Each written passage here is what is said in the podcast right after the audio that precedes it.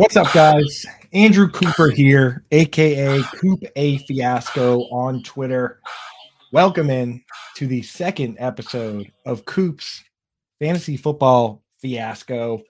First episode, went well. Got a lot of positive feedback. Had one person say that I should probably slow down, to which I say, I can't slow down. This is the way I talk. If you want it slowed down, we're now on iTunes, Spotify. Go over there and hit the old, uh, you know, 50% speed and slow it down for yourself. But you can't slow down, slow me down over here because we only have an hour. And last week we talked about wide receivers with Mike Fiella, and we kind of proved how short an hour is. At the end of that show, there were sleepers that need to be talked about, and they didn't get talked about. So we're gonna have to circle back on some wide receiver sleepers. You know, probably in a couple weeks or so, because right now we're going through each position: wide receiver, quarterback, running back, tight end. Today, quarterback. A lot of people think that they can just kind of cruise by, not worry about quarterback, not worry about tight end, not worry about defense. All they care about is running back and wide receiver. They draft a ton of them. That, that's all they add off waivers. And I tell you right now, playing like that is a one way, first class, bullet speed train ticket to third place.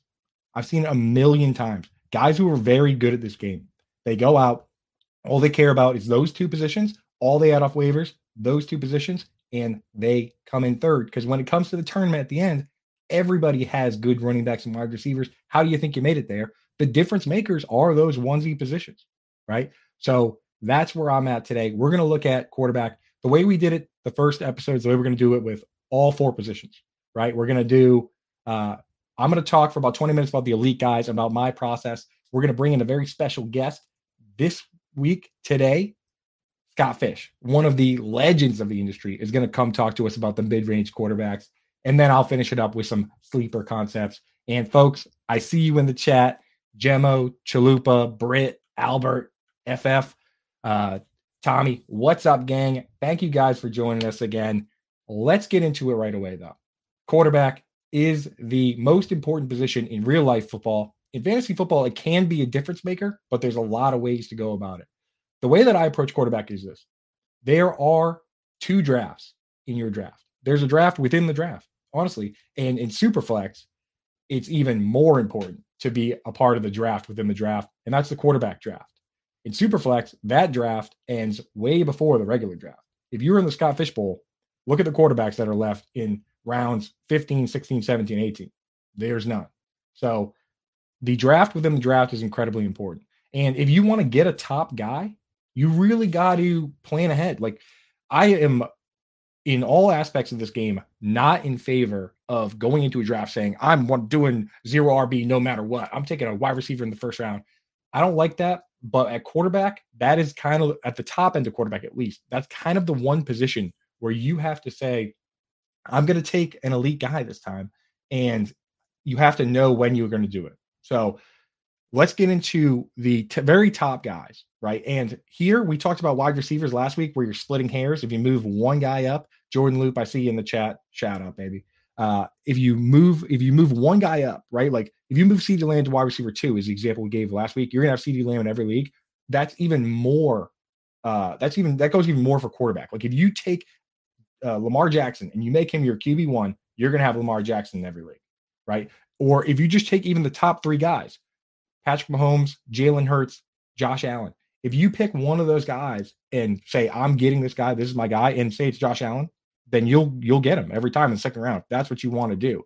But just know that uh, there's other ways to go about it. The way that I handle these top guys is I personally am not attached to any of them. I like them all. Uh, so I wait. I, in my opinion, best ball this year where you have to take two or three quarterbacks. Look at underdog, for instance, where you know uh, TJ Hernandez four for four, four for four has already proven that the ideal builds are two or three quarterbacks, and every team takes two or three. That ADP is pushing it up in regular drafts. So personally, I'm not taking any of these guys in the second round the way we're seeing so far. I think that's going to settle down a little bit. But if they do fall to the third round or especially the fourth round, I'll take whoever's left.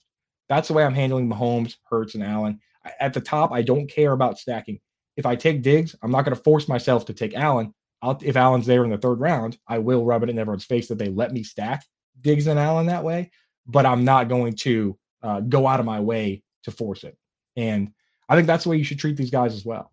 So uh, with the top dogs, that that's my approach. Let me know in the chat if any of you guys think that there's another way. Yamato, I'm the same way as you. Drafting for value is the way, and in those early rounds, that's the way. And uh, as far as if you do really like a guy, I will suggest get him because there's no uh, drafting T. Higgins and then next round circling back and taking DK Metcalf here. That's not how it works at QB. If you have a guy, go get him. All right. So that's how I'm handling those top dogs. In the next group here, uh, I kind of treat it the same way in the in the second tier, the way I treat the top tier. I'm not going to draft a quarterback until every guy that I like to potentially be the number one flex player is gone. So for me, I look at the first two, three rounds, and there's 10 to 12 running backs that I think could be the number one running back, right? Why can't Josh Jacobs, Rhamondre Stevenson, why can't those guys be the top running back, right? There's 10 to 12 wide receivers, right? That I think these guys could be the number one dude. So if that's the case, I'm not going to take a QB over those guys. And right there, I just basically said there's about two rounds worth of guys. And on top of that, even though we've never had a tight end be the number one flex player, the positional scarcity that you get from Travis Kelce and that you get from Mark Andrews, that applies there as well. So for me, that pretty much eliminates me taking a quarterback anywhere in the first three rounds. And I'll stretch that out to include Lamar Jackson. Lamar Jackson is a guy I like, and we'll get to that uh, momentarily. But first and foremost, that's how I treat it. I think that's how everyone should go about it is why don't you start by making a list of guys you think could be the number one flex player? Because those are the real league winners. And then once you have that done, you're going to feel a lot better about taking a quarterback. I'll take Jalen Hurts if I go through that full list and it's exhausted and no one's taking QBs. I'll say, hell yeah, give me that guy. Right. So that's the way I'm operating the top. And the biggest one of one of the uh, sneakiest things about quarterback versus other positions is this is the one position where you can really uh, use your knowledge of your league and your format and how people operate to your advantage. Everyone has that guy in their league, you know, Pete, that takes the first quarterback off the board, or he drafts Patrick Mahomes every year. I swear that guy exists in every league. Know who you're drafting with. Know if your league mates, if they draft guys early, wait. If you know that your league mates are like the super sharp Twitter crew that refuse to ever draft a quarterback, use that to your advantage as well. Take a quarterback in the third round, take the first one off the board, get that advantage. Me personally, I usually backfill them, but in one of my hometown leagues, everybody thinks they're uh, some super high stakes shark savant, and I end up getting the best quarterback in like the fourth round. Not a problem for me. So, you know, with the top dogs, that's the way I'm rolling. Let's take a look at the second group here and then after that, we're going to have Scott Fish on to sort out the hard part of the draft, the middle grouping. Uh, so for this next group, across the board, guys are kind of going in different spots. So I personally, I like to use FFPC Expert ADP. Uh, it, it, it is one of the best places to draft, in my opinion. You can draft anywhere from five dollars to two thousand dollar main event to five thousand dollar crazy high stakes leagues. Uh, so if you want to get on that, go over to my FFPC, use promo code ALARM, and first time depositors will get $25 when they deposit 35 or more. Uh, so this second group is fairly tightly packed in ADP over there. You have Lamar Jackson going at ADP 28, right? So that's second, uh, that's uh, around the third round. Joe Burrow, ADP 30, so right around the same spot in the third round. And then Justin Herbert goes at ADP 40.2 and Justin Fields 40.4. So to me, that's a coin flip on who goes first in any given spot. And the other guy I would put in this category because there is a drop off after him is Trevor Lawrence. He goes ADP 49. So these guys in these high stakes games, you know, it is translating over from best ball that that that people are are saying, I want to get an elite QB, I want to get a difference maker. They're going here. Here's my cheat sheet on how I personally am going about this crew here. I look at Lamar Jackson this year at ADP 28, and he's the guy that I personally feel could jump right into that top three group for next year. We've actually seen this guy be the MVP of the league. We've seen him lead the league in touchdown passes while running for 10. That's like Cam Newton MVP year. That's what he did. Led the league in touchdowns, ran for 10.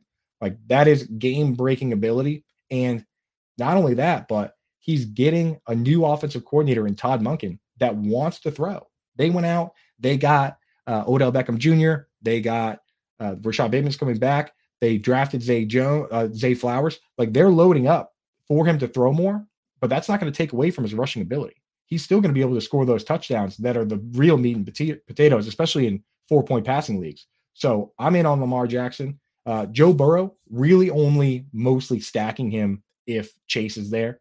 Uh, or, you know, if I have Chase, if I have Higgins, I, will stack if, if the value's there, but I'm not taking that much. Where I really go is Fields at ADP or Herbert quickly after Fields goes, because those two guys, I believe, have crazy upside. And Trevor Lawrence, he's the, the odd man out for me. But if if we get through that first group and it's a stalemate, I'm looking around, no one's taking anybody. If he slides, then I'm taking him. So that's kind of my cheat sheet on that. Uh, if you want to take advantage of that and these ADPs, go over to my FFPC. Like I said, use promo code ALARM and uh, first time depositors, they'll give you 25 bucks when you put in 35 or more. And you're probably going to want to put in more than 35 if you're playing over there because th- it's a, one of the best opportunities to win big. And one of the coolest things they do is all summer they do the $2,000 uh, buy in main event where you can win big money. Some of those drafts you can either do online or you can go to Vegas and do them, which kind of a cool excuse to do a Vegas trip.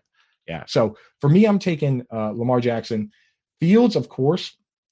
Uh, you know, a lot of people have telling me that Lamar, J- instead of taking Lamar Jackson, they just wait and take Fields because it's the same thing. And to me, I think that's a mistake. Lamar Jackson, as I said, has been MVP, had has led this league in touchdown passes, and the floor for him, in my opinion, is just generally it's higher. We know he's a known commodity as he's done it before with Justin Fields. He has a, a solid floor. The rushing always gives you floor, but we don't know necessarily what his ability to pass at a incredibly high level is. And I believe in Justin Fields. I'm, I just said I was drafting him at ADP in a bunch of spots, but do we know if he can take it to the highest level this year? You look around at guys like Josh Allen, for instance, who you know came out and threw for 52% completion percentage and 58 in his first two years, and then took it to the high, highest level the third year. I think Justin Fields is on that trajectory, but can he take it to that level this year? That's where he's a higher risk. So I don't mind taking both of them, but I'm not ruling out Lamar Jackson just because Justin Fields exists. That seems like the popular thing to do, and I think that's a mistake.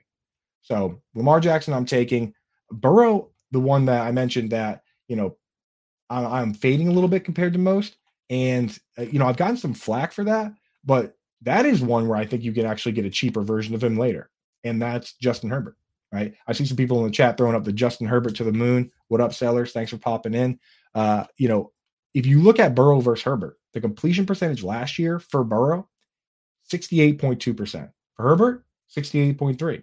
Yards per game, Burrow just under 280, Herbert just under 280. The big difference for these guys was the average depth of target for Burrow was a lot higher. Uh, with Justin Herbert, it was a lot lower. With uh, Burrow, he threw obviously more touchdown passes. Herbert threw less. To me, both of those things can be tied back to the offensive coordinator. And the upgrade they made this year going to Kellen Moore is huge. If you look at Joe Lombardi, the things that he's done throughout the year, throwing to the running back, that's not just because Austin Ekeler's there. It's not just because he had Alvin Kamara. If you go back to his time with the Lions, he threw uh, over 150 passes, dialed up over 150 passes to the running backs. Guys like, uh, you know, Reggie Bush got hurt, and it was guys like Joique Bell and Theo Riddick and whoever. So that's what he wants to do. It's built into it. And last year, if you take all the quarterbacks that played at least a handful of games, uh, you know, started at least five or six, Justin Herbert ranked 32nd out of 34 in ADOT. So Joe Lombardi was holding that back. That's great news for Samaje Perine and Javonte Williams over in Denver, where Lombardi is now. But in uh, in in uh, I almost said San Diego there in Los Angeles, give me Justin Herbert. I'm I'm all in on him this year. Last year he threw for the third most yards, even with those conditions, even with the low A dot conditions. Now they have Kellen Moore, who was run out of town by Mike McCarthy because he's throwing the ball too much because he was running the score up right? Like he wasn't giving the defense time to rest. Ridiculous. For fantasy football, give me that. I don't want the defense to rest. I, a pick six in fantasy football, you just get the ball back to sling it again. So I want Justin Herbert out there running, gunning, huck it, chuck it, pigskin. And I think we're going to get it finally this year. So I'm excited for him there. With Trevor Lawrence, I he like there is an argument to be made that he's in the same group. I mean, him and Herbert only threw for 25 touchdowns last year. The difference is that I've I've seen Herbert do it. Right? I've seen Herbert uh, in previous seasons already throw for over three, uh, over, you know, 30 touchdowns. He just threw for almost 5,000 last year. Uh, so Lawrence, I will take, but I've seen Lawrence go ahead of Herbert, and to me, it's not really a question. Justin Herbert, uh, with the addition of a first round wide receiver, no more worrying about Mike Williams or Keenan Allen getting hurt. They have the tools now. They have Gerald Everett still there, obviously. So Josh Palmer still there. Austin Ekeler still there. So I'm not worried at all about Herbert. In fact, having Ekeler is so huge. Same thing with Drew Brees with Kamara. It's so huge to have a guy where you say, should we run it? And instead you just do a dump down pass, which is the extension of the run. It's basically the same thing, but Herbert gets those points. My goodness. Trey Bone, give me that all day long. So Justin Herbert this year, I think is an absolute smash spot. It might be the best spot ever for Herbert because if next year if Austin Ekeler leaves and they bring in, you know, if you have a guy like Derrick Henry, you, you can't throw him 100 passes. So if Ekeler leaves and they go with somebody that doesn't have those chops, Herbert might not be as good. But this year, I think Herbert is an absolute slamma jamma. Uh, so before we bring Scott Fish on, just want to give you a couple last pieces of advice at the top, right?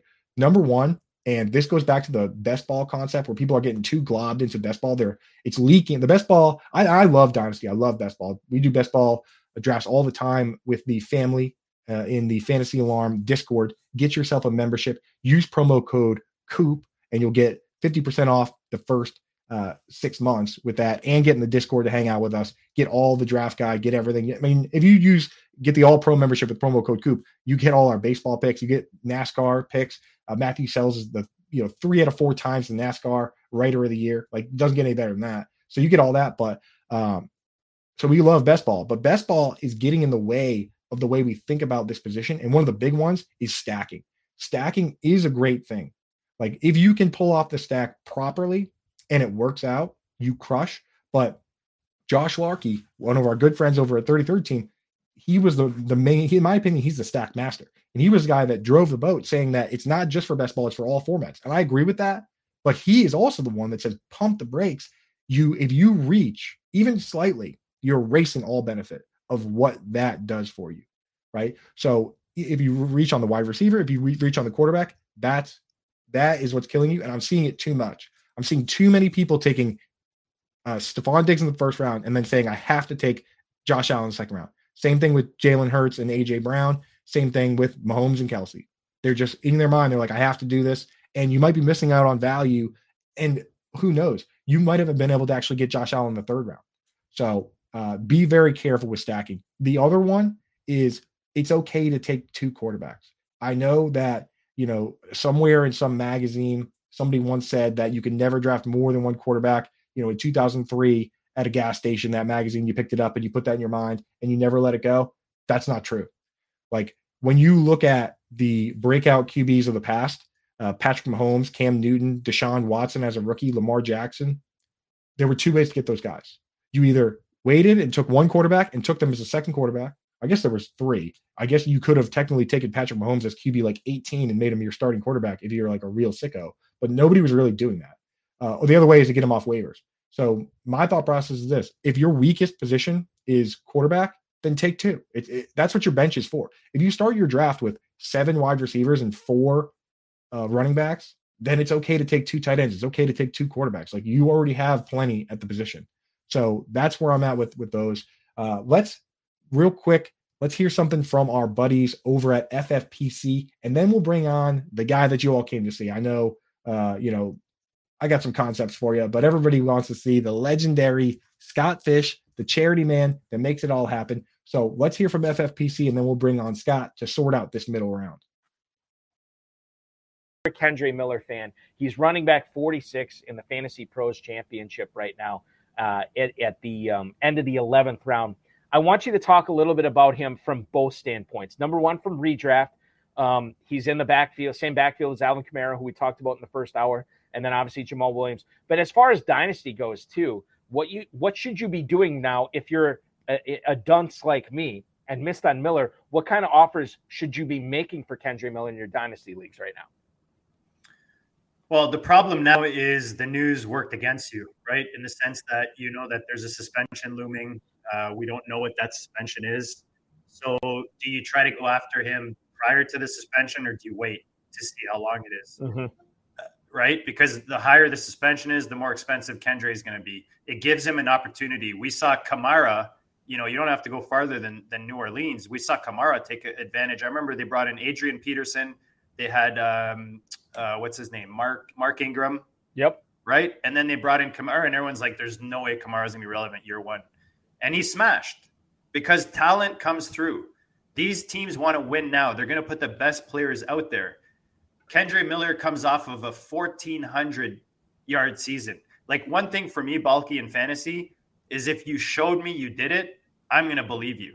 Mm-hmm. This whole upside thing where you've never done it, I'm over all of that. Like tight end position, I talk about often. That's why I don't invest in rookie tight ends. I'll pay I'll pay the price for a Kelce. I'll pay for a Kittle when I know they're going to smash for me, right? Running back, you're looking for talent, you're looking for proven. This guy's proved it, and I progression. You look at his career in, in college; he's progressed every year in the receiving game, in the rushing game. I just there's there's something about when you watch him play, and sometimes it's not. You know, I don't have a great stat for you or anything, but there's guys, there's certain guys when I see him play, something kind of you know and he's one of the guys when I started watching his tape and just seeing what he can do. I think he can be an all around workhorse.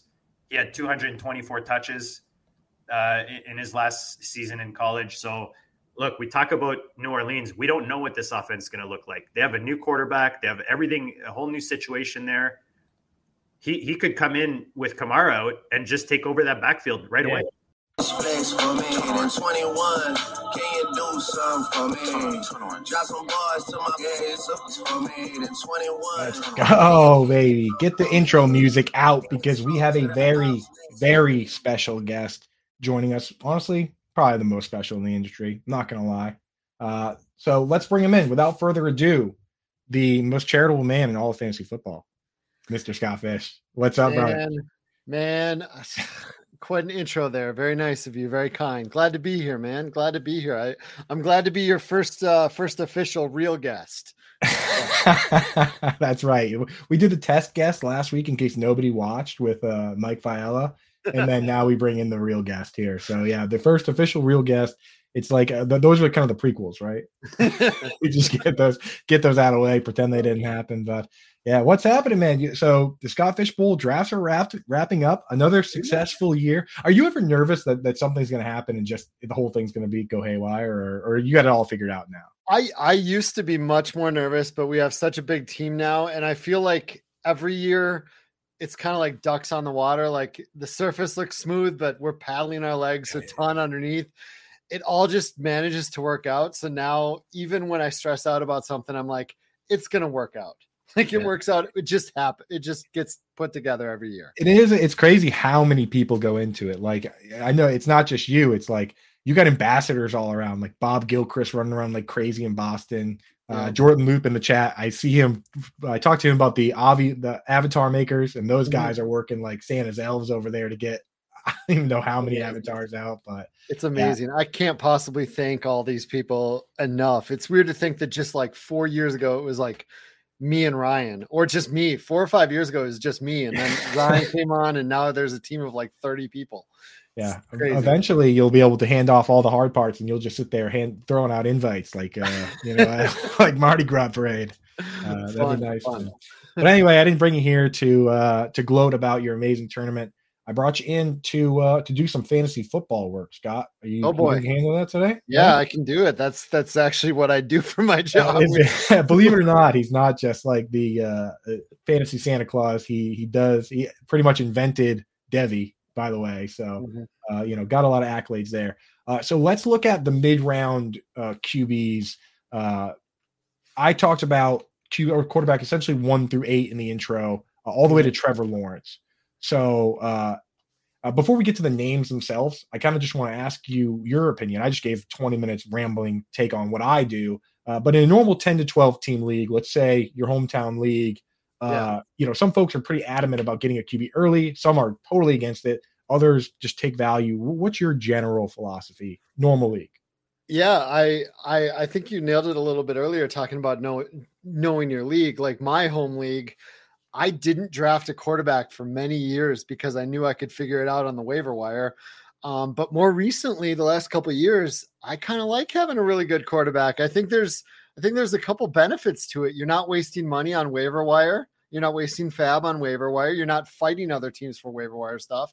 And I, if you draft, if you have a guy like Mahomes or something, or Herbert or what, like you're not wasting an extra roster spot on which guy do I start or whatever. It, you just you lock him in and you have an extra roster spot for a like a depth upside guy. So like I feel like I've changed my tune over the last couple of years, and it's it's it's partly because I like having the roster spot and not having to deal with wasting waiver, but it's also the odds of making the playoffs the last few years with a top end quarterback, a top six or so quarterback, has just been unreal high, like 25, 30% just by having one.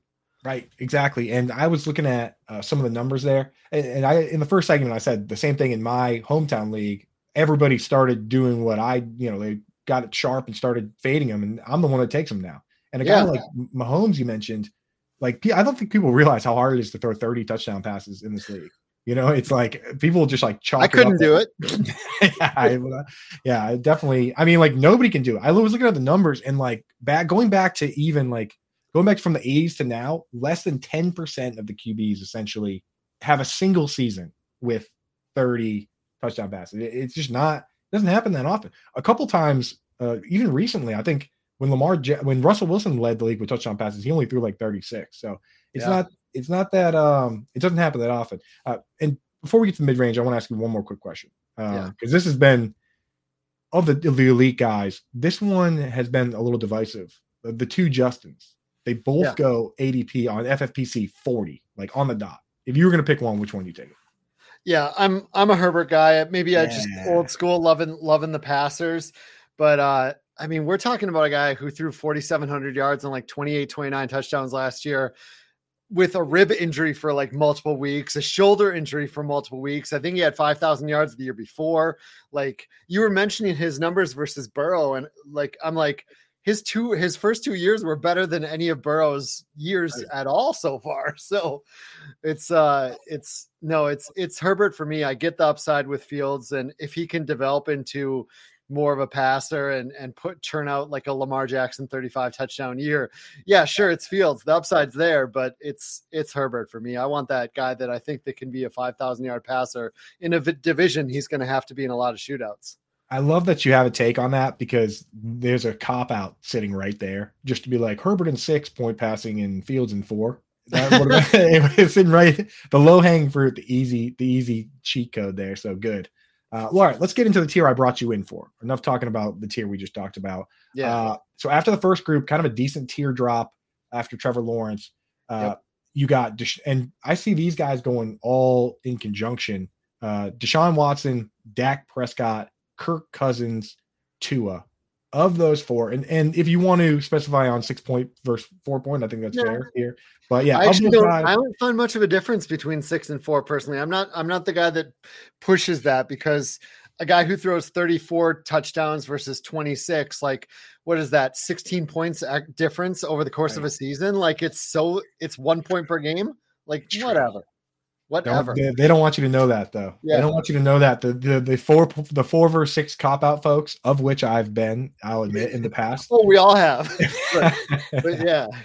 um, so yeah, all those guys: Watson, Prescott, Cousins, Tua. I I I group these together because I've seen Tua go first of this group. I've seen the, I've seen it all mixed around. I have Uh, to. and- but but you rare you rarely see people from the group below go ahead of these guys. So right. uh, who do you like best? Who do you like worst out of those four? Every once in a while, you'll see someone super high on Anthony Richardson pop him up. But Oh yeah, that's true. Yeah, yeah, yeah. Oh, that's But- gonna start happening. I bet that's gonna get hot. I bet. Yeah, yeah. Um, I like that you have the tier cut off at Lawrence because, like, for me and my son, that is a clear drop right there. So I, I, like that you caught it there. Uh, did, do you want me easy. to rank them? Have been too. Oh yeah, that'd be even better. That'd be better. It would have been too easy if I left Lawrence in there. So yeah, let me get a ranking. Yeah, way too easy. So I have Kirk and Tua much higher than Watson and Prescott personally. Um, okay. Um, not much higher, but enough that I I like those two those two more. We saw what Tua could do with uh when with Tyreek even before and after the first concussion. Um, the that offense can be all out explosive. Uh, Kirk, on the other hand, he's never missed a game due to injury since becoming a full time starter. Like he missed a COVID game, he missed one week 17 that was meaninglessly benched, but he's been a 4,000 plus yards. 30 plus total touchdowns. You know, I think he had 29 last year plus a rushing or two, but 30 plus total touchdowns three straight years. And you just talked about how tough that is. Like, I think the offense is the Vikings offense is a little better this year, and their defense is equally as bad as they were last year. So right.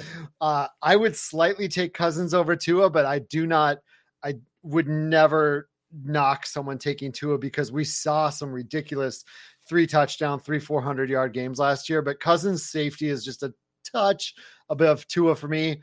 Then it's Dak. Um, Dak, uh, he looked pretty bad last year uh, you know, a little worse than, uh, but part of that's injury. Like in his last two full seasons where he wasn't hurt at all, we're talking 4,400 to 4,900 yards, 30 plus touchdowns those two years.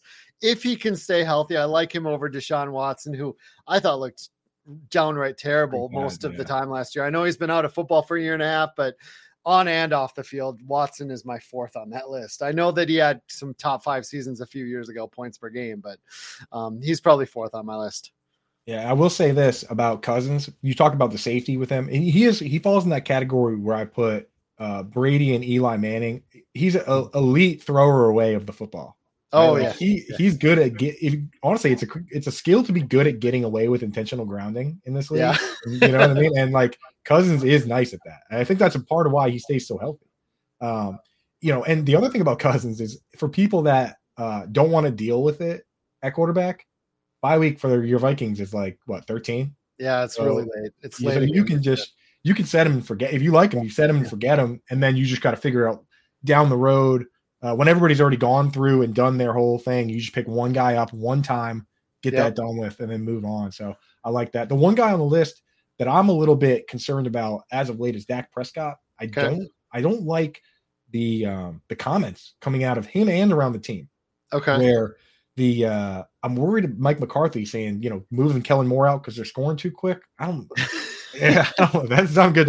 As a fantasy football guy, that sounds terrible to me. Cowboys yeah. fans, you know, they don't yeah. care about that. But and then Dak says he's going to take better care of the football. And again, I, I, don't care about interceptions. I know in the Scott Fish Bowl this year, they don't even mean anything. So yeah, yeah. yeah yeah, those those are definitely some concerning statements. I I will say I like his offensive weapons, especially uh, in the pass game more than I like uh, more than I like the Browns. And I know I know Stefanski from Minnesota. He loves to run, so right. I think there's just as many concerns there. That's why I still have him a touch above Watson.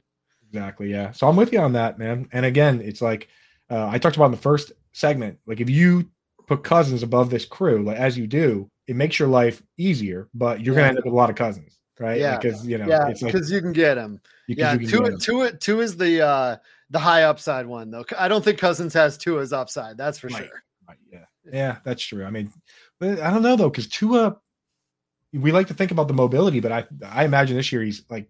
I, can't imagine them calling his name on a QB sneak given mm. the concerns. That's yeah, that's probably know, true. That's one of them. But hey, both those both those guys solid there. Uh, before we get to the next tier, I, I pulled Anthony Richardson, Richardson out for the reasons you mentioned. No, no easy buckets here, Scott. Anthony Richardson would have been an easy pick from this next tier. Uh, he is the lightning rod here, and yeah. if you want him, my advice to everybody: if you want him, you got to go get him because somebody in your league has been, you know, searching his name on Twitter, and the more you do that, the more you just start moving up to like eight or nine. Uh, so for you, Anthony Richardson, are you willing to take him at ADP, and are you willing to take him as your only quarterback, as a standalone quarterback? Well, the first thing I'm going to say is get your guys. Like fantasy football's supposed to be fun. I, I know we want to win, but get your guys. Like have fun with it. So if if you like Richardson, go ahead reach on that ADP. Uh, as far as I, I mean, I've drafted Anthony Richardson in a few leagues. I like having him. Is he going to be my uh, coming out of the draft my only quarterback? That's a little scary, man. That's spicy. That's spicy, dude. That People is- were doing that that with Trey Lance last year. And I think I, I, I, do- I do have Richardson ranked uh, right right near that edge of the top twelve there, which is Yeah. probably just as high as any. Like I've seen some QB sevens out there. That's a li- that's a little uh, that's a little bit pushy for me. I can't get that high. I can't do that. Dude. A little No. too uh maybe I'm a little too based in realism or something uh, and less hype but uh I don't think I can come out with him as my complete standalone. I would pro- I'm sure I would grab one of those bottom second tier, third tier quarterbacks to start the season just just to be safe or if Anthony Richardson doesn't start or if he does fail, you know. Yeah. The move might be honestly like if you wait, like let's say you wait and you get Kirk Cousins like cheap at like QB 10, which I mean, that's where he goes, right? Like in that range. Pretty much, you- yeah. Then I mean, if Anthony Richardson's just kind of sitting there later on, maybe slide him on the bench, see what happens. You know, you got the safety in Kirk, who I mean, probably the least mobile quarterback in the league, him or Jared Goff, right? Like yeah. Mac Jones, maybe I don't know, but uh, you know, and then you got the upside, so kind of a good mix. Um, all right, before I let you go here, we got to sort out this second group, and again, this is probably more either super flex or two QB leagues, or if you're somebody like myself that is willing to sometimes take two. Do you ever take two quarterbacks, Scott, in normal league? Usually not, not unless it's super flex. Usually not though. It's it depends. If I get if I take an Anthony Richardson, I'm taking one of And these next guys probably. Yeah. That's the way to be though, because it's like, why take Cousins and Jared Goff? Although, actually, Yeah. you know what? I did say that, and then uh, Jorge Martin, we love Jorge, right? Yeah. He he kind of pointed out that their schedules match up like perfectly, like bingo Oh, bango. Gotta love the We- schedule things. We were yeah. calling it the Los Yeah. Hermanos strategy. You know, Jeff so- Ratcliffe in his SFB rat, uh, L- live LA thing, he took Goff, Amon Ra, and Cousins Jefferson to start his draft. I'm like, those are some Lions Vikings games you're gonna have fun watching. yeah, yeah, yeah. The over unders for those games are going to be like easily over fifty, right? Like no Yeah, defense, gotta imagine a lot of okay defenses.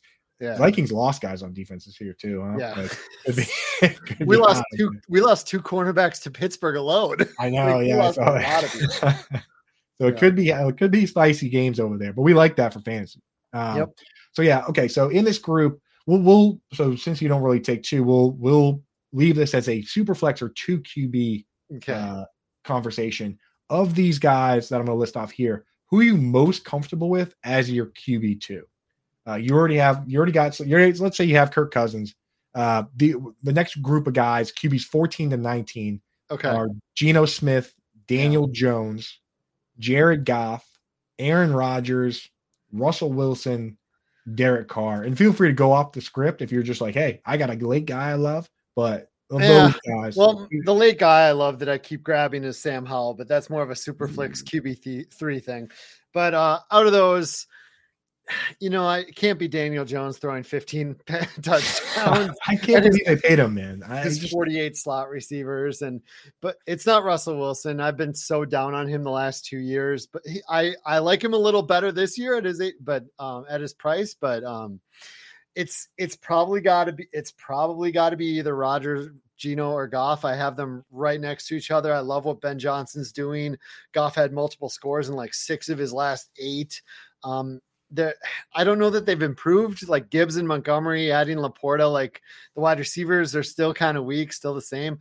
I do. Geno added Charbonnet and JSN. You know, JSN is going to be great for that offense.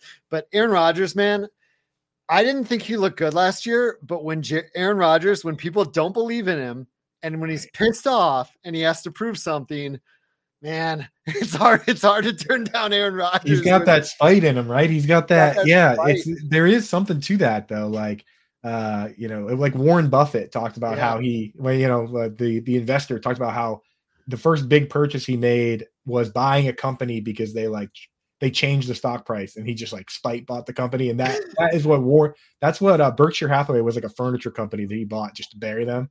And Aaron Rodgers has that in him. Like yeah. uh, the moment that the moment the narrative gets he'll coast until the narrative gets bad. And then he's like now we need to hulk it up quick So yeah, I mean, he's got Garrett Wilson. He's got some weapons there. He's got he's got you know some good weapons like Wilson. He's got some many average and below average weapons that he requested to join the team with him. Right, right, yeah, yeah, yeah. But, Um, yeah, uh, I Okay. Uh, before we let before we let you go here, uh, I want to say uh, Russell Wilson with a new coach or Derek Carr with a new team. Russell Wilson with the new coach. Yeah, I just think he has better we- weapons. I mean, uh, they're they're Yeah. pretty close actually. I mean, you got Olave, you got Michael Thomas. I like Rashid Shaheed. So, but No uh, matter how you slice it, if you're making a bet on Russell Wilson, you're betting on Sean Payton and Joe Lombardi. yeah, End of, end of the day, like you got to think about those guys and whether you like them or not. That really is what it boils down to. Yeah, Yeah. and honestly, it's more them than it is Russ. I just uh, like watching Russ at, at the at tail end of his years in Seattle. I thought I thought he was cooked. I thought he was Yeah. done. I didn't know what Denver was doing, but I'll yeah, I think I I like him better at his price this year.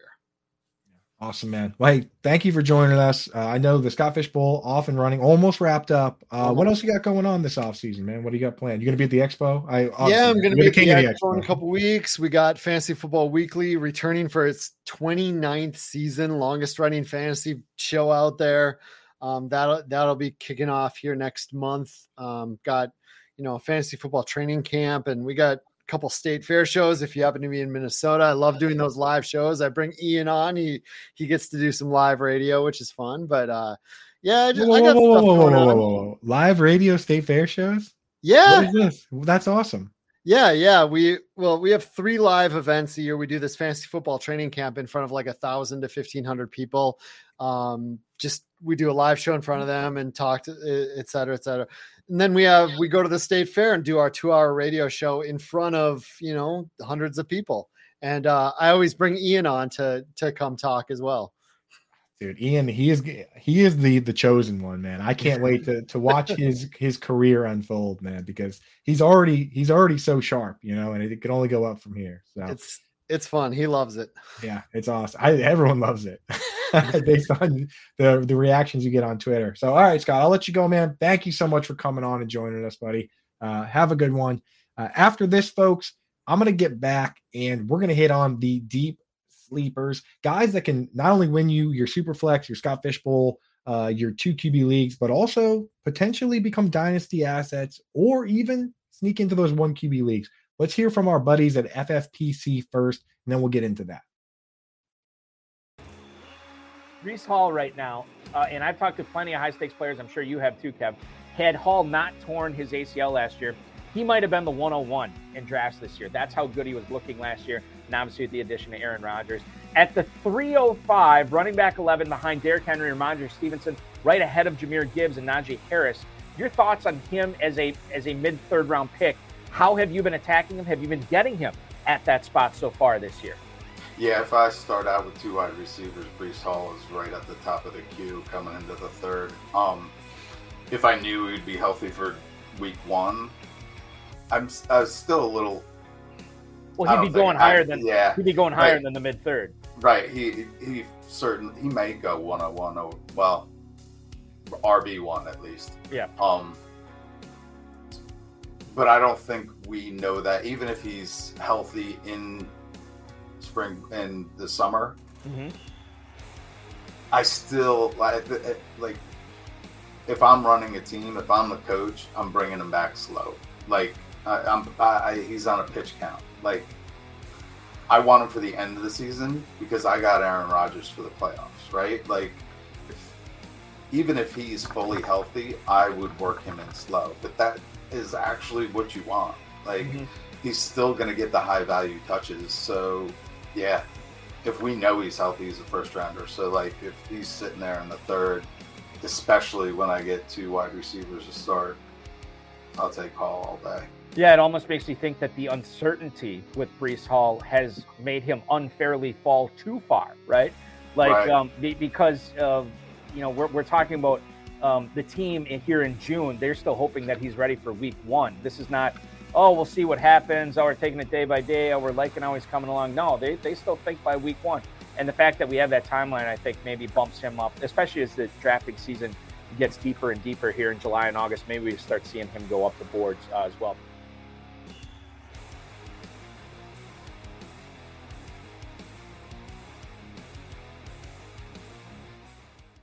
On the sheet of the tablet in my mind, cause I don't write shit, cause I ain't got time. for my second. What's up, gang? We are back. Uh, as has become tradition after two episodes now, we went a little long with the guest, leaving not much time for sleepers. Yeah, Timothy Lambert, I see you there, buddy. Love a good Buffett reference. Yeah, I know Tim is a finance guy himself, went to school with Bentley, so I figured you would like that reference.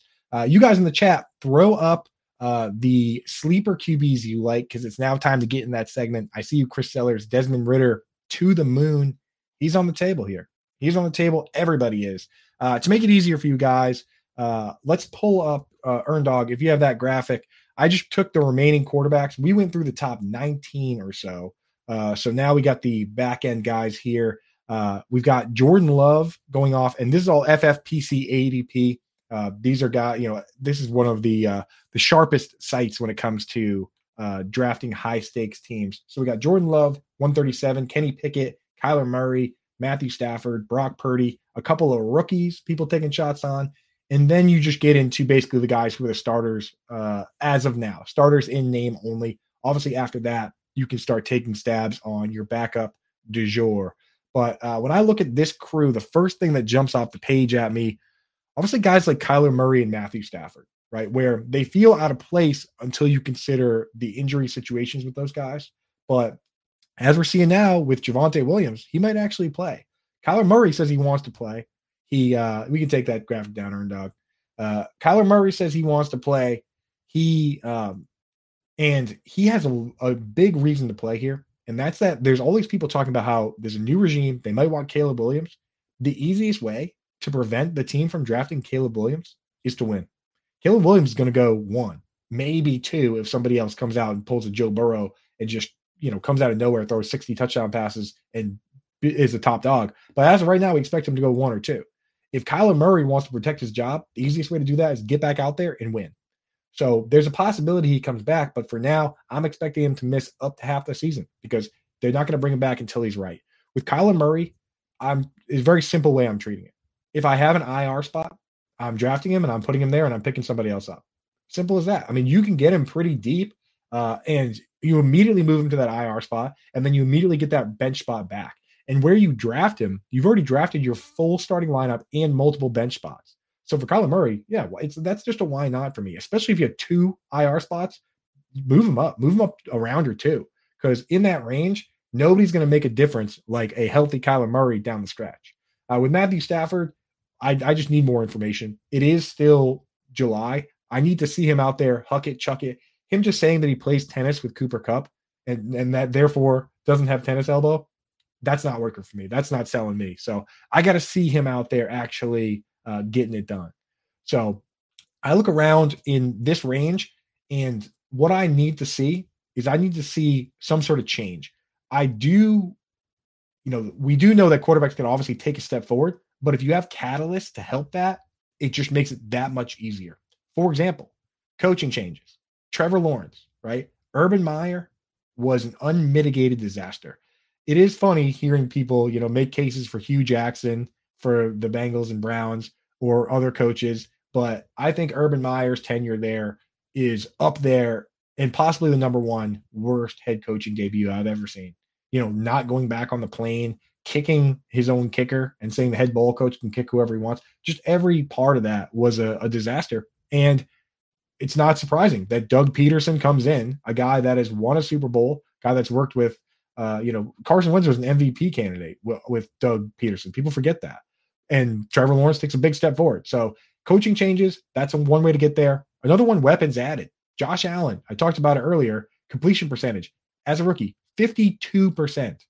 That is well outside the range of the top 32 quarterbacks. It's so far outside the range of the top 32 quarterbacks that he came back the next year and threw for 58%, which is an increase, and that was 32nd. He literally went from unacceptable to dead last from one year to the next. The rushing is what kept us in.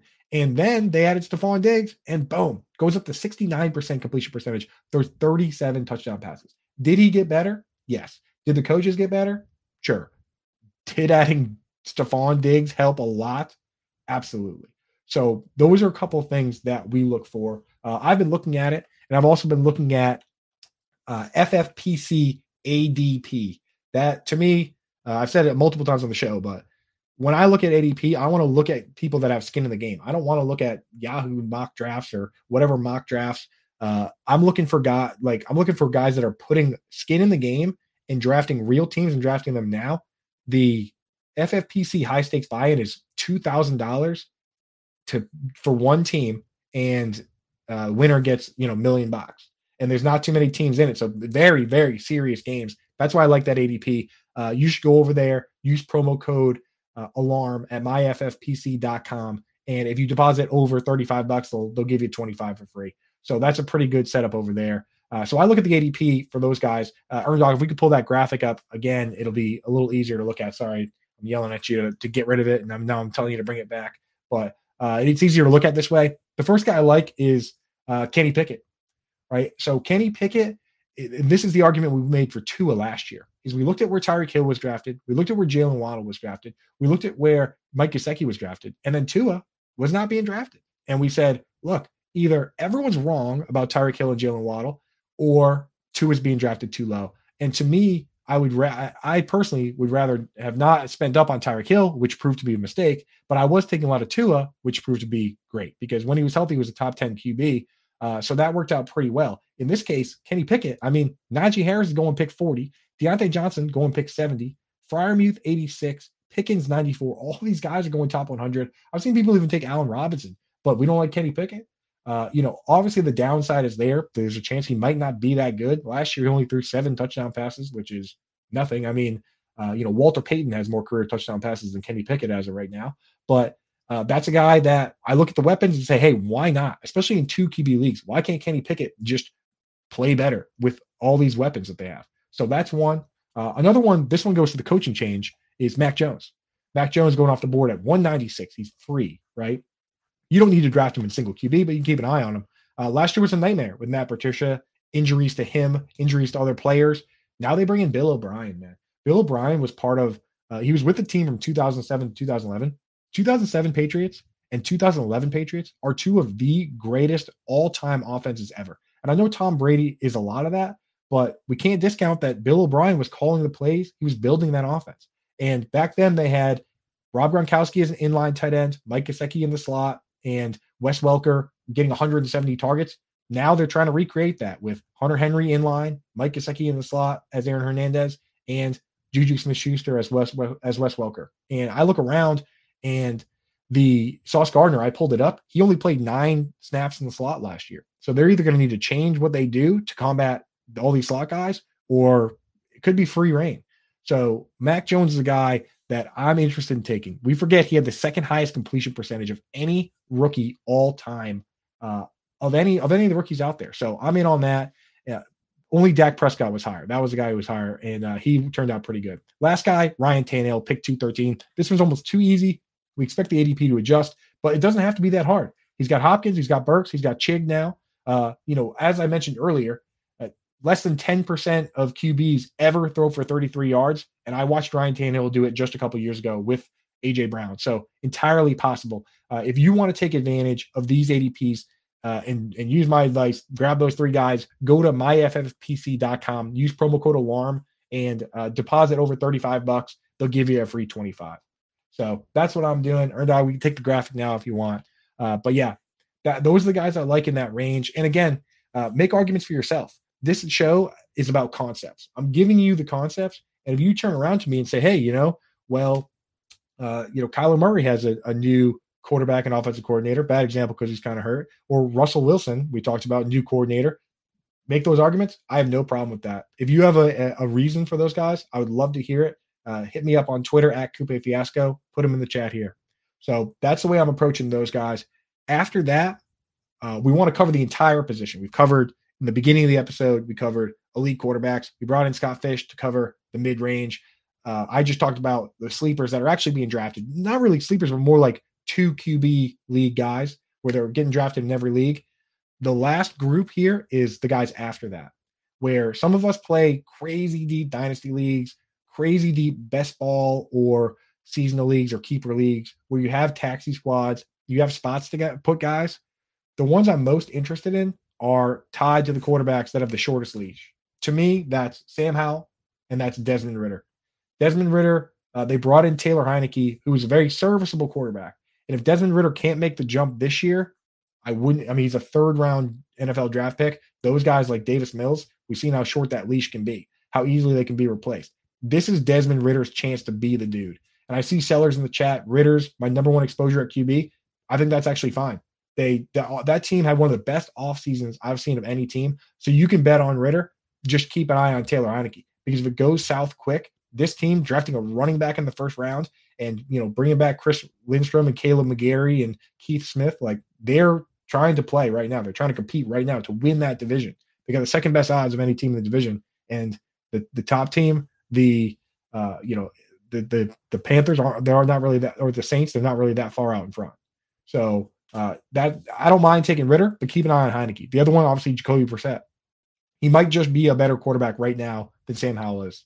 Sometimes that's worth it. Obviously, long term, we think Sam Howell has better upside, but he's a fifth round pick. Jacoby Brissett was good last year on the Browns. Amari Cooper was close to all, you know, a ton of his all time records for receiving yards and targets and receptions and touchdowns, all of it, playing with Jacoby Brissett. So, I mean, he was better with Brissett than he was with Deshaun Watson. So keep an eye on that. And before I let you go, I'm going to give you one last name. Uh, the deepest guy that I'm taking, I actually drafted him in the last round of the Scott Fish Bowl, uh, which is two QB league. And I'm holding him in a number of dynasty leagues because he's a great scratch ticket. Now, a lottery ticket is somebody you got to hold on to long term. Uh, you're waiting to see if they, uh, you know, if, they break out or you know, uh, or if they or somebody gets hurt like a handcuff. A scratch ticket to me, we get answers week one. Clayton Tune for the Arizona Cardinals was drafted this year by a new regime. Colt McCoy is old regime, and people at first were saying they didn't even know if uh, they had any, any interest in Colt McCoy. If this team is doing a bridge year, which they clearly are, they're over under set at four and a half. Why not throw Clayton Tune out there and see what he can do? And in Superflex and Dynasty in these deep leagues, as we saw with Davis Mills, if you are starting, you have some value especially in like a, a single season league like Scott Fish Bowl, where we don't care about long term, there is value there for bye weeks, for injuries. If he's a starting quarterback, he could start up to half the year.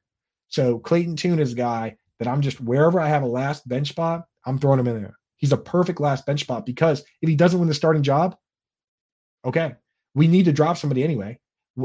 You have to make early waiver moves to have success in your league. That's where all the hottest pick goes. You have to have somebody to drop. So if he's not the starting QB, I'll drop Clayton Tune. I'll hit the next hot pickup.